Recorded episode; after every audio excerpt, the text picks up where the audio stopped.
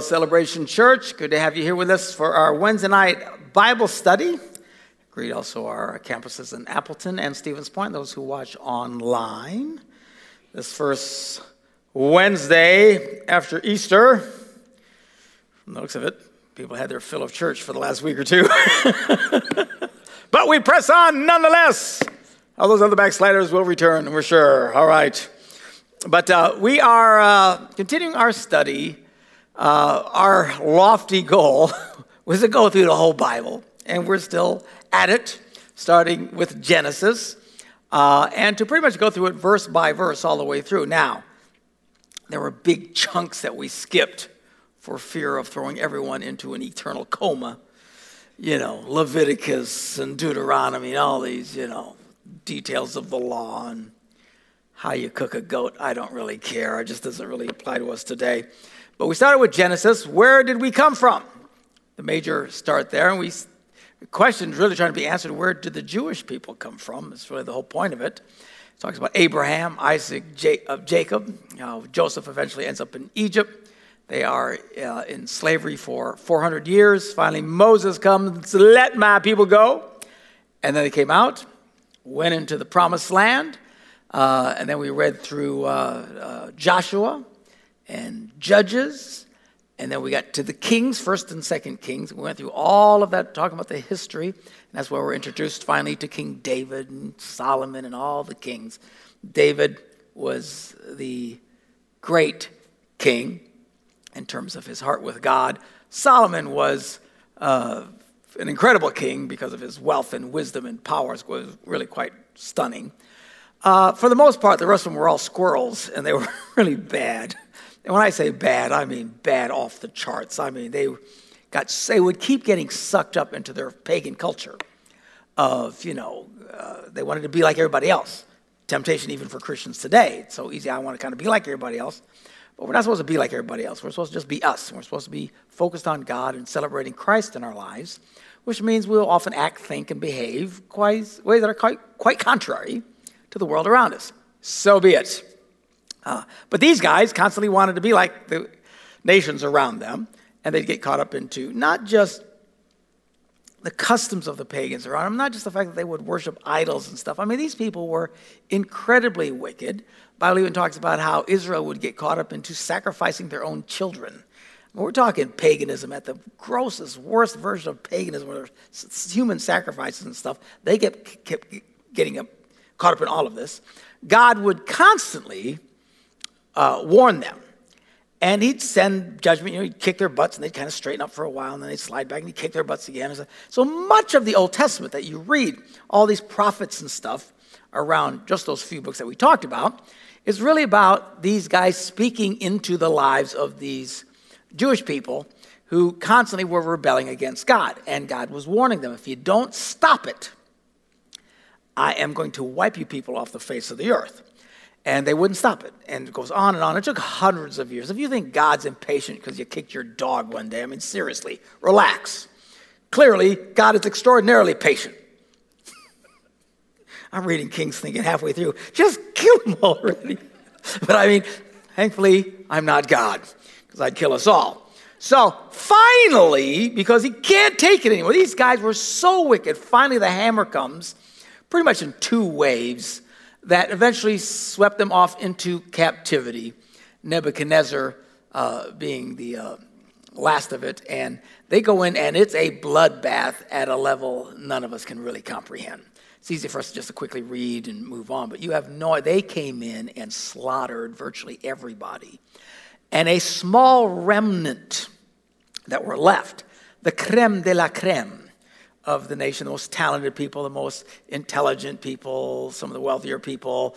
Uh, Daniel, when we start reading about Daniel, he was in this uh, exodus, or exile, not exodus, but the exile into Babylonian captivity. And the reason that uh, him and Shadrach, Meshach, and Abednego, although that was the original names, I can't remember the original names, but uh, uh, they were picked because they were, Daniel writes, because they were so good looking. Sounds like something I'd write. But anyway, they were so good looking and so skilled and brilliant stuff. So they brought him to the service of the king and da da da da. So we get to Daniel and we read about Daniel. and how he works through these kings because they were into uh, this captivity for was it 70 years whatever close enough 70 years okay and uh, with the prophets you know jeremiah and everybody warning this is what's going to happen but at the end god will restore them back and this was a major life-changing event in the life of the jews uh, the truth is from the moment they got swept into captivity until 1948 they had no say over, or very little say over their own existence. Even when Jesus came, they were under the rule of the Rome, Romans, Roman, you know, uh, and then they got scattered all over the world, which is also part of the prophecies and stuff like that. And, and then, you know, finally in 1948, the Jews all get pulled back, not all, but I mean, they started coming back to Israel, and more and more of them keep coming back, and they started their own nation in 1948. Uh, and that was, again, now they first time had control of their own destiny again.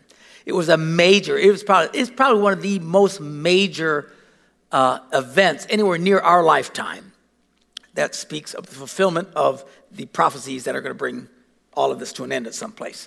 That's why many people believe there's not that much time left. At some point, this whole thing stops and, it's all wrapped up and judgment day comes jesus comes back judgment day comes.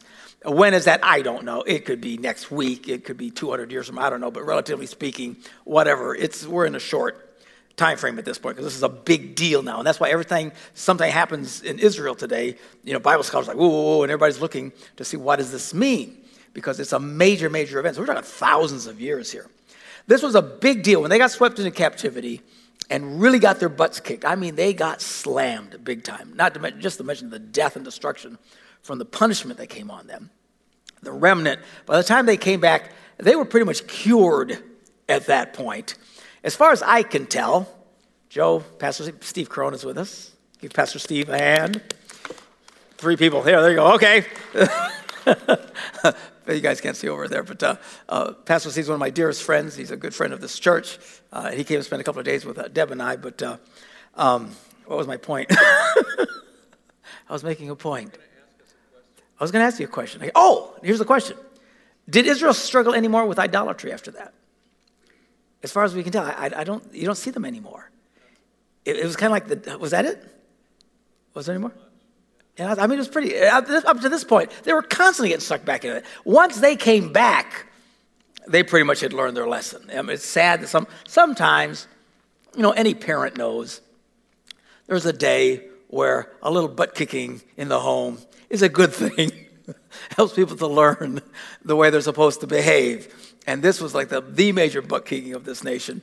And from that point on, and they've had issues without a doubt, but there wasn't so much any more propensity to keep worshiping idols and all this insanity that they were doing from that point on. So, anyway, so after these 70 years, and we read Daniel was all part of this and stuff like then the prophecy starts to get fulfilled and they come back and they start to rebuild the temple they start to rebuild the city. Why is this so important? Because there's a major event that has to come to pass. Anybody remember what that is?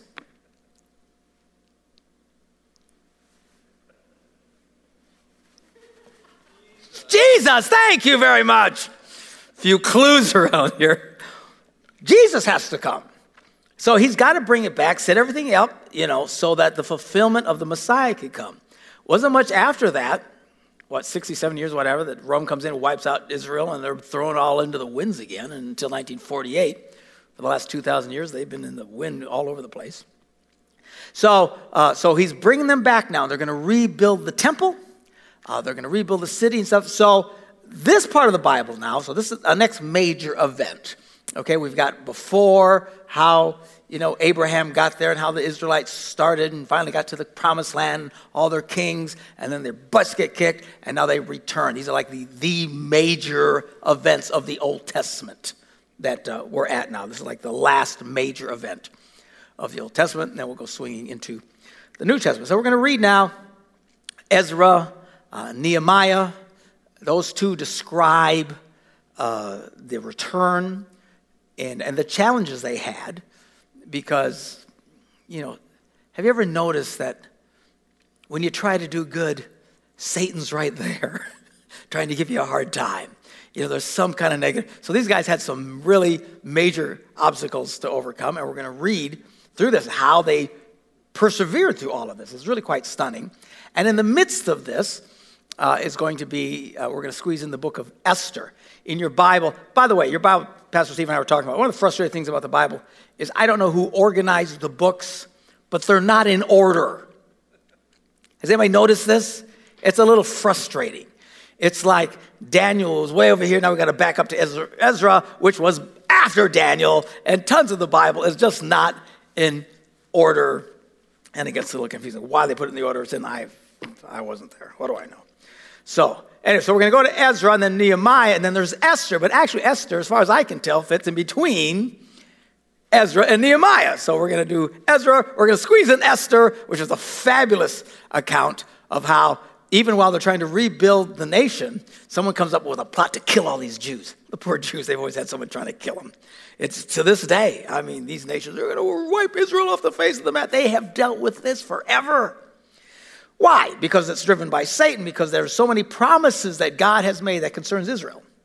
Satan wants to eliminate these possibility of these promises to be fulfilled, exercised in futility, but nonetheless, the attempts are always there. So, and then how Esther who's the queen. She's like this super babe. it's a great story. Wait till you read this. It's, I think it's the only others, there's two, a couple of Bible, books of the Bible that never even mentions the word God. One of them is the Song of Solomon. That's all about sex. They, apparently, they didn't feel the need to pray at that point. But uh, and then Esther, which I think also never mentions the word God either, strictly a historical account. It's really quite fascinating based on what happened and how this queen saved the entire nation from being eliminated. So, anyways, so these three books that would be quite fascinating. Then I think we'll pretty much, uh, I don't know, maybe hit Malachi or something, and then we'll get into the New Testament. All that blah, blah, blah, blah, blah. To finally get to Ezra, the first chapter, first verse, and we probably won't even get to the second verse tonight. But anyway, here we go in the first year of Cyrus, king of Persia. Now, this is an important deal. Remember that name, Cyrus, king of Persia. In order to fulfill the word of the Lord spoken by Jeremiah, uh, the Lord moved the heart of Cyrus, king of Persia, to make a proclamation throughout his realm and also to put it into writing. And then he starts reading the proclamation, which we're going to skip over for just a second. Now, I want to back up a little bit. He starts talking about Cyrus this king that makes this proclamation finally to end the 70 years of captivity and to the initial process of start to rebuild Jerusalem. Now, for some reason, I, I don't know what it is. I guess he's, he's, you know, Jeremiah spoke of this time coming to an end and that they would come back. But uh, the really more stunning prophet is Isaiah when it has here. And why he doesn't mention Isaiah, I have no idea. I wasn't there. But uh, I want you to stop and take a look at this because we're going to back up into Isaiah. Isaiah chapter 44. So, those of you following around in your Bibles, you can turn to Isaiah 44. Those of you staring at screens can just sit there and keep staring at me while I find it. Where is it? Da, da, da, da Isaiah, because it's not in order. There it is, out of order. And we'll go to chapter 45, no, 44. There we go.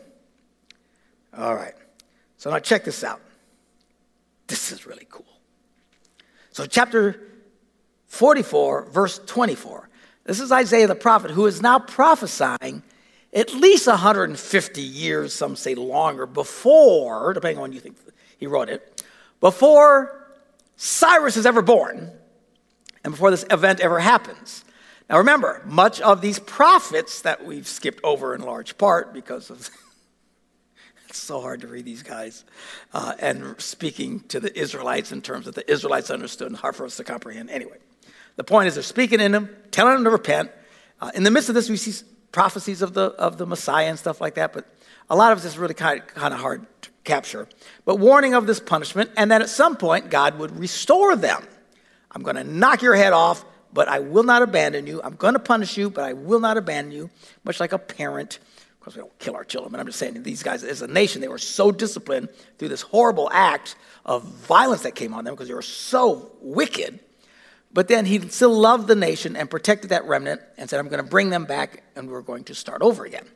And Isaiah prophesied as, long as, as well as Jeremiah. The reason I'm pointing out Isaiah, because we're going to read something that's really quite stunning.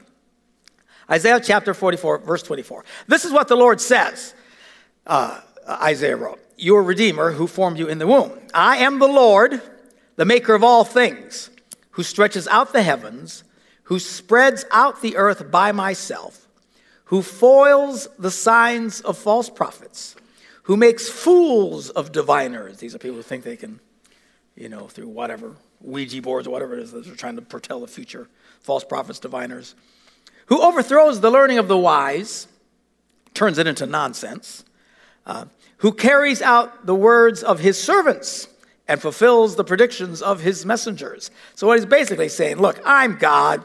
All this nonsense, all these other people trying to foretell the future, stuff like that. I make fools of these people. All these people think so wise, smart outside of me. I make fools out of all of them. But I honor the words of my prophets and their predictions that come to pass. And then he starts to prophesy, but not just at a general, this is all going to kind of happen prophecy. I'm talking extremely specific prophecy. Here's the prophecy. This is my the prediction of his messengers, who says of Jerusalem, It shall be inhabited, the towns of Judah, they shall be rebuilt, and of the ruins I will restore them.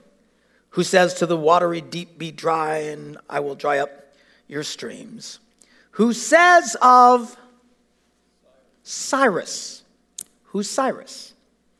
He is my shepherd and I will accomplish all that I please. He will say of Jerusalem, Let it be rebuilt, and of the temple, let its foundations be laid. Now, I want you to grasp this. This is so stunning that skeptics of the Bible don't believe Isaiah actually wrote this. They think it was inserted later. Because, and the same thing with uh, Daniel. Remember, Daniel gave such specific prophecies of the various nations that would come after. There was no way anybody could possibly know that. So skeptics say, well, later on, they took it and inserted it into these texts and stuff like that. Even though the evidence to the contrary is very strong, because you've got these scrolls that date a lot of these things, and these things are there, but they have all kinds of intellect. Listen, one thing's for sure you will never convince anybody about the glory and love of God with their brains. You can't do it. God's got to pull them by the heart, faith has to come to them, uh, and it's just the gift of God. So you want to, people say, well, Pastor, what can I say to convince somebody about Jesus? You know what? You, you can get on your knees and you can pray for them. Or you can stand and pray. You don't have to be on your knees. I don't always say that. You pray any way you want. Sit on your butt and pray. I don't care. But you can pray and ask God to get a hold of their hearts and open their eyes because that's how it happens. Uh, sometimes we can try and find the right words one way or the other to help in that regard, but you can't convince people intellectually. And the evidence of God being divine and the scriptures being divine and stuff like that is overwhelming but yet these people dismiss it because in their mind it's impossible. How could Daniel know what nations were going to rise hundreds and hundreds of years after him? They had to insert this later, even though there's evidence that that wasn't the case. Well, they say the same thing about Isaiah here. And again, evidence of early scrolls where this is in their writing. Uh, but, but they try to explain it away. Because what Isaiah does here, he starts saying that after this judgment, which he's foretelling, that God is going to rebuild. And God says, I'm going to rebuild Jerusalem, and we're going to redo it. And the guy I'm going to use is this king. And he calls him by name. Now, stop and think of this. Is stunning. It's one thing to prophesy in general, you know. In fact, even some of the prophecies that we look at to the end times, we don't know the cat's name, you know. Who's the Antichrist? Is he Fred from Iowa? Who knows? Nobody knows. We all got to kind of, you know, it tells us this is going to happen. But this, are you kidding me? He says, this is the guy who's going to do it, and his name will be Cyrus. Now that is stunning. Because remember what I just read to you? In the first year of King Cyrus. How in the world could they possibly know? Because God's God. Continuing on, verse 45, this is what the Lord says to his anointed, to Cyrus. God calls him his anointed. To Cyrus, whose right hand I will take hold of, to subdue nations before him, and to strip kings of their armor, to open doors before him, so that gates will not be shut. I will go before you. My anointed Cyrus. I will level the mountains. I will break down the gates of bronze and cut through bars of iron. I will give you hidden treasure, riches stored in secret places, so that you may know that I am the Lord, the God of Israel, who summons you by name. For the sake of Jacob, my servant, of Israel, my chosen, I summon you by name and bestow on you a title of honor. He's going to become the most powerful man in the world at this time. Okay, this is stunning, unless you think, well, I can't believe that because I'm an unbeliever or whatever. Like, this is stunning that God, that the prophet would be this specific, is absolutely mind blowing. Uh, he says, I will come. I'm going to give you all this power. Nobody will withstand you. You're going to have riches and stuff like that. He is telling about this great king that is going to rise. I am the, oh, then he says, and I will bestow on you a title of honor, though you do not acknowledge me. Now that's the kicker. He calls Cyrus his anointed one. I am going to take you by the hand. I'm going to lead you. I'm going to make you a butt kicker of all butt kickers. Nobody's going to be able to withstand you. You're going to conquer everything. You're going to become the most powerful man with this title, even though you have no idea who I am. Isn't that amazing? Now, uh, this brings me to a subject I was talking in with Pastor Steve. We, we discussed all the challenges of the world in just an hour and a half, but he just got here. But, uh, and, and I've been talking about this in this series that I'm doing. I'll pick up again this Sunday about Faith 101. And one of the questions that we've asked is, you know, people say, well, why did God let that happen? Why did God let this happen? You know, everybody says, oh, God, why did God let that? Why did God let, you know, my Uncle Fred die in a car wreck? Well, probably because Uncle Fred was drunk and driving too fast around a corner. Might have had something to do with it. All right? The problem is, the point is, God had nothing to do with it. By and large, virtually everything that happens on this planet is a matter of free will that you choose to do or not to do. You can't go blaming God. The reason why people do stupid things is because they're stupid and they don't even know it. It is what it is, right? Why'd my liver rot out? I don't know, because you drank a bottle of Jack every day. You know what I'm saying? God had nothing to do with it. It is what it is. There's a thing called free will. I'm going to talk more about this Sunday because this really, people struggle with this. And they get mad at God. And why did God do this? Why did God? Seriously? Check your medication. God had nothing to do with it. And by the way, I'll probably repeat this on Sunday. You get mad at God. People get mad and yell at God. If you do that, you have a fundamental misunderstanding of who you are and who God is. Just saying. Okay? It's like a bug yelling at somebody walking by. Hey, you're in the way of the sun. Really? You get mad, start yelling and screaming at God. You don't understand God. First of all, you need to have more respect for God than that. And you have to understand a lot of what happens is not God doing it at all. Straight up. Yet, in the midst of all of that, there are absolute divine things that God has set into motion that nobody can stop. And it is what it is. People make the mistake of reading this, assuming that all things happen because God said it to happen. The problem with this thinking is if you think like that, it's why some of you can't pray or you have a hard time reading the Bible or a lot of people don't go to church. Why? Because if you actually have this crazy thinking that God does everything, well, why would you pray? Right? I mean, if God knows everything's going to happen and He's already ordained it's going to happen and there's nothing you can do to help make it happen, why would you pray? If God's already ordained that everything, why would you read the Bible? What difference does it make? Why would you go to church other than Easter and Christmas? Just to make your in laws happy. Why? It doesn't matter, right? And I'm telling you, one of the main reasons Christians struggle so much in their faith and doing anything is because they have bought into this thinking that God does everything. He knows everything. He's already got everything worked out. That is not true, particularly in your life, unless He has some divine major yo mama plan that He will over. In some, in some cases, He does. He might have something and He works you through. You know, I don't know. Sometimes I feel that about my life. I should have been dead half a dozen times by now. Why am I still here? I think God has a specific purpose for me that has very little to do with me. It's just God you know, it's like Cyrus didn't even know what was going on. All right, maybe that's to, your, to some degree in your life, but by and large, you need to understand you need to pray, you need to study the scriptures, you need to get in church, you need to do all these things so that you can do the right things in life so you can be blessed and succeed. God will not just, but it's not already automatically set in stone. But there are events that are absolutely set in stone. But those are the exceptions. But there are major exceptions. God had foreordained that he would bring Israel back from this punishment, rebuild the nation so that the Messiah could come. So all this stuff that we're experiencing could be fulfilled. All part of God's plan. There's nothing anybody could do to stop it. All right? And even Cyrus had no idea.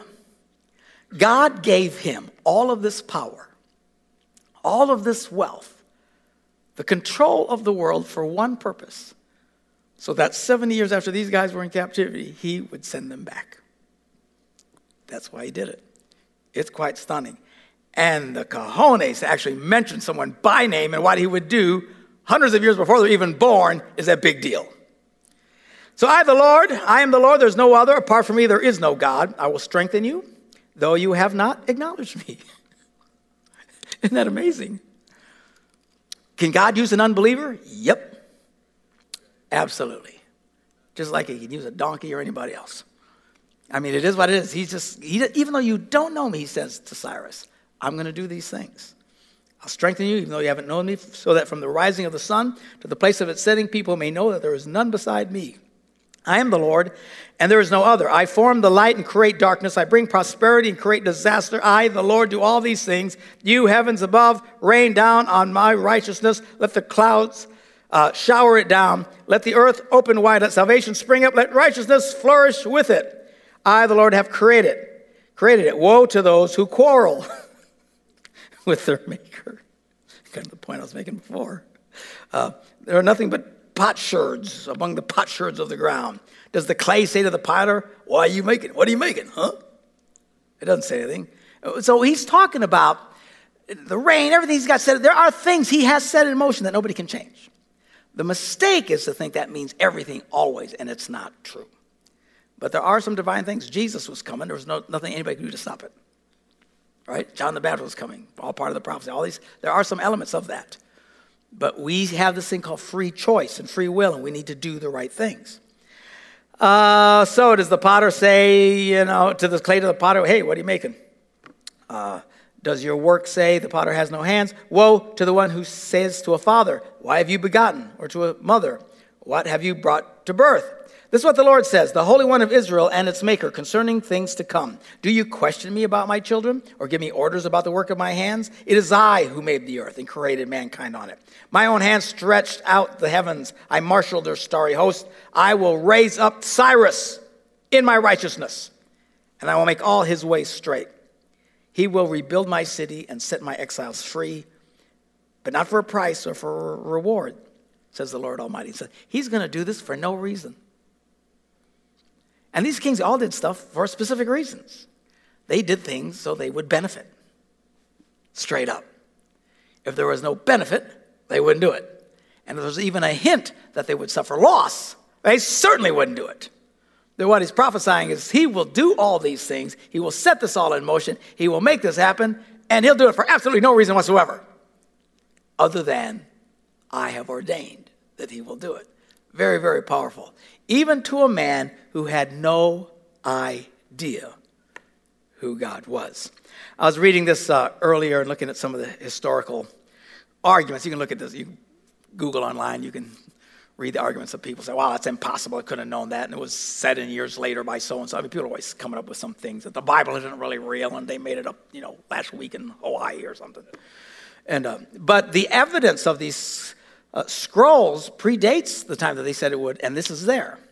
And, uh, and one of the most interesting things of historical record is Josephus, who was a major uh, historian uh, during, was he around Jesus' day? I believe he was, you know, and, and you know, when intellectuals look at the history of the world, a lot of stuff they'll quote is from Josephus, who was this brilliant historian. Josephus records that what happened was that uh, when Cyrus came to power, the, the Jewish elders went to him and read these scriptures to him. Which, if that's true, that's pretty. Can you imagine being Cyrus and reading this? And he, says, This is what God said about you. He knew you were coming 150, 200 years before you were born, and da da da, and you're going to do all this. And then Cyrus does it. Boom. So now, whether or not they read it to him and he did it, or he just did it because who knows? But he did exactly what God would say.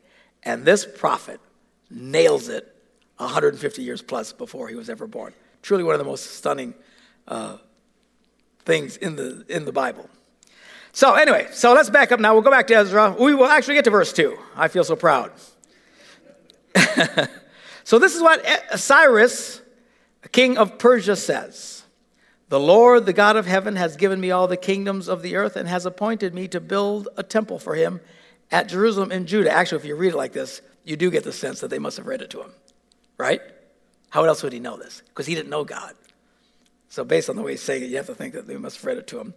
God has put all this in order, said, I should build for him a temple at Judah. Any of his people among you may go up to Jerusalem and Judah and build the temple of the Lord, the God of Israel, the God who is in Jerusalem, and may be their God with them.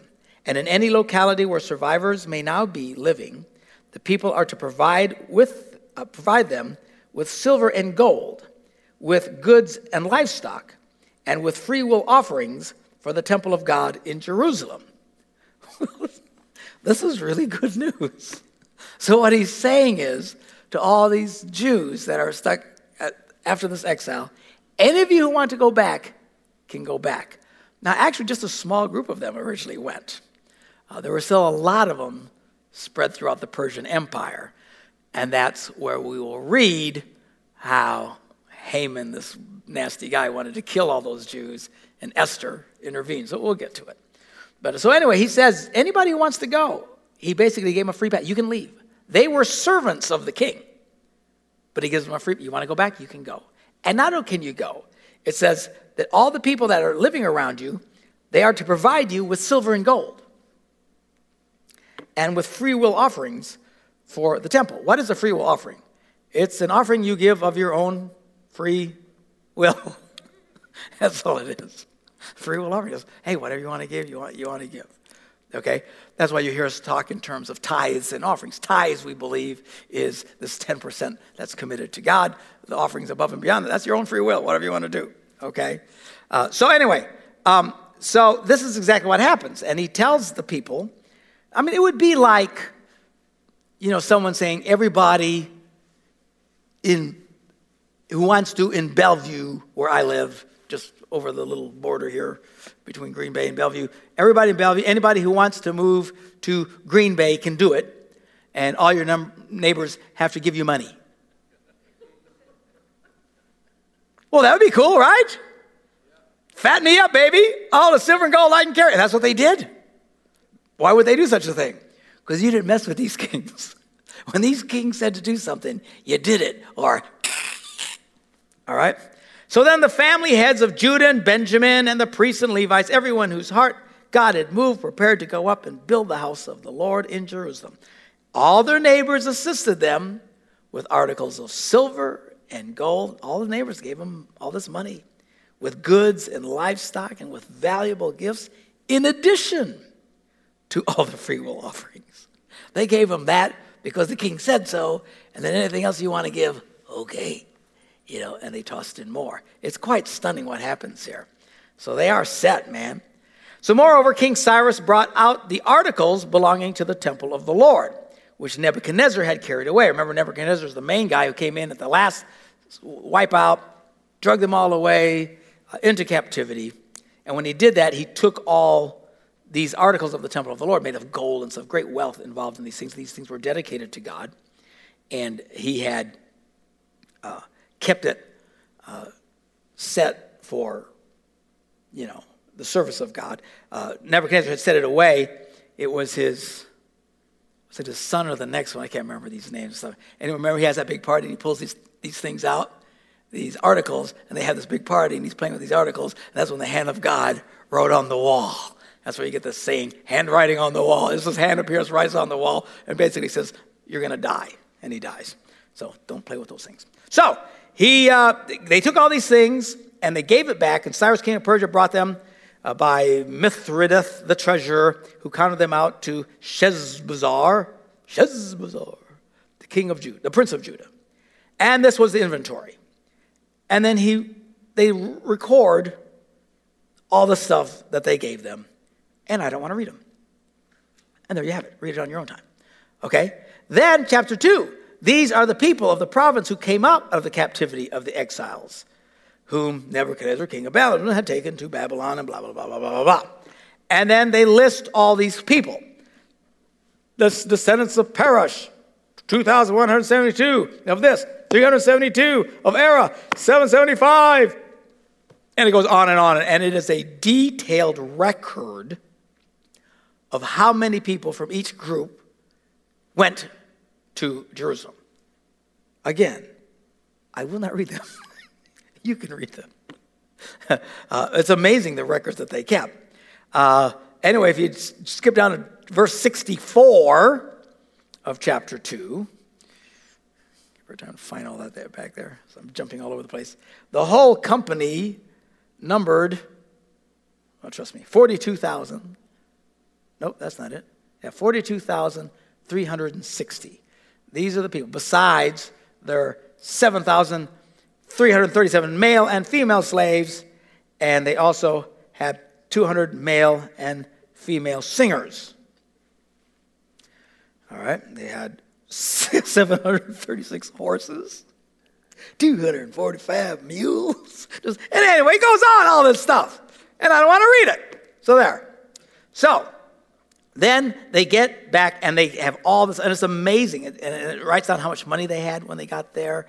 It's really, they were really given to incredible detail. If you stop and think about it, it's stunning. When you read uh, the New Testament in the beginning of Matthew, it says, This is the, you know, the account of Jesus or whatever, and he starts with the genealogy, you know.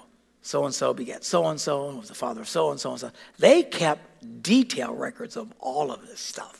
These people did not mess around. They didn't have to go to ancestry.com to figure out where they came from. You know, they didn't have to do, you know, DNA, DNA testing to see, you know, where they went back to. You ever do that? You ever do that? I just got one of those things. I'm going to do it, see where I came from. Probably some prison over in Persia, who knows. But uh, uh, they didn't have to do it because they kept intense, incredible records. Uh, I have a question. Any of you guys know Pastor Steve, Joe, do they still keep those kind of records? Does anybody keep those kind of records? The Jewish people, do you know? They're ultra, ultra conservative. I mean, I don't up, up to the point of Jesus. After that, it's like all these records disappeared when they came and got slammed and went all over, spread all over the world. So uh, it's it's really rather stunning. We're talking thousands of years of history that they kept incredible records from. This is people who did not have computers. They didn't even have printing presses.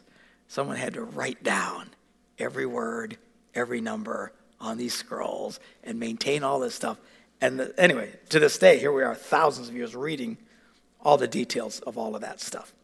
So then we get to chapter 3, as we're getting ready to wrap up here. When the seventh month came and the Israelites had settled into their towns, the people assembled together as one in Jerusalem.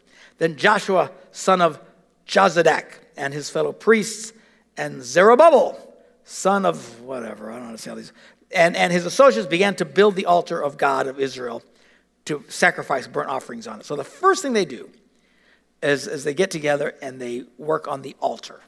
So they're going back. You have to remember, Jerusalem is in ruins. It is devastated. The temple has been flattened. The walls have been flattened. Everything's been burned. It's just a mess. And they go back, and it's, you know, it'd be like, you know, coming back to your home after a big tornado or something, everything's just devastated. I don't know if you've ever been in a zone like that. It's, it's like a huge bomb goes off. It was like everything was destroyed. And pulling through all that mess, the first thing they do is find the altar. And they start to rebuild the offer so they can authorize, uh, start offering up burnt, uh, burnt offerings in accordance to what is written in the law of Moses, the man of God. Despite their fear of the peoples around them, what does that mean? So these guys come back, they're starting to build the temple. Well, there's people around them who, who really hate the Jews at this point, even though they got this big green light from Cyrus to go back. And, uh, and a lot of this, is what we'll read in Ezra and in Nehemiah, are these nations around them that are doing everything they can to stop them. Stop it. They want to do something good for God, and there's always somebody, somewhere, something that Satan is using to discourage people. Uh, and uh, it doesn't take long of walking with God before you start finding that out in your life. You know, there's people you want to be around. That's one of the reasons you want to do church and get connected with people because you want people who will encourage you, right? Encourage your faith. Make you feel like you want to be a better person. I hang with certain guys, so they make me want to be a better man. That's what I try to look for. But I promise you, there's people out there, their sole goal in life, I don't know if they're wherever, but devils is using them just to make you feel bad. They want to discourage you. They want to drag you down. You know, a lot of times they're relatives. Nothing to encourage you like a brother or sister who hates your guts, you know, or an in law who thinks you're a psychopath or whatever. And they'll do all kinds of stuff to say to you, What are you doing? You crazy moron. What are you doing in that cult? You know, whatever the deal is that they will try to do. You try and trust God, and there will be people right there trying to discourage you. Always has, always will. And that's what happens to these guys. So it says, despite the fear of the peoples around them, they built the altar on its foundation and sacrificed burnt offerings on it to the Lord, both morning and evening sacrifice. The neat thing about it is they got right to worshiping God, even though everything wasn't perfect yet. You know what I'm saying? Sometimes as you rebuild your life to a true perfectionist, and there's some of you out there, there's people that are very detail oriented perfectionists. Uh, the challenge for a perfectionist, it is hard for them to feel they can move forward because everything's not yet perfect. You know, they tend to be some of the greatest procrastinators in the world. Uh, these are people who start things and never finish them or never start things in the first place because they're waiting for everything to be perfect. I don't have that problem. I have many problems. That's not one of them. Okay, because I am not a perfect. I can be a perfectionist if I, you know, playing music or something else and you want to do. But by and large, I'm more of a hand grenade kind of guy. You know, something will work. Boom! Okay? And, and uh, we'll move. That's how I clean my house. All right? Then, in accordance with what is written, they celebrated the festival of tabernacles with the required offerings. So they're going forward, doing the number of offerings prescribed each day. They're doing, and it goes through and starts telling all the different festivals and stuff. They start right away jumping in and connecting with God and worshiping God and celebrating God, even though everything else was a mess. Everything else was still a disaster. Things were still broken. And not only things were broken and messy, they had the threat of these nations around them who hated their guts and kept trying to find ways to discourage them and to stop them, which is what we will read as we continue with this next week. All right? So, God bless you guys. Have a great week. We'll see you Sunday and see you next Wednesday night.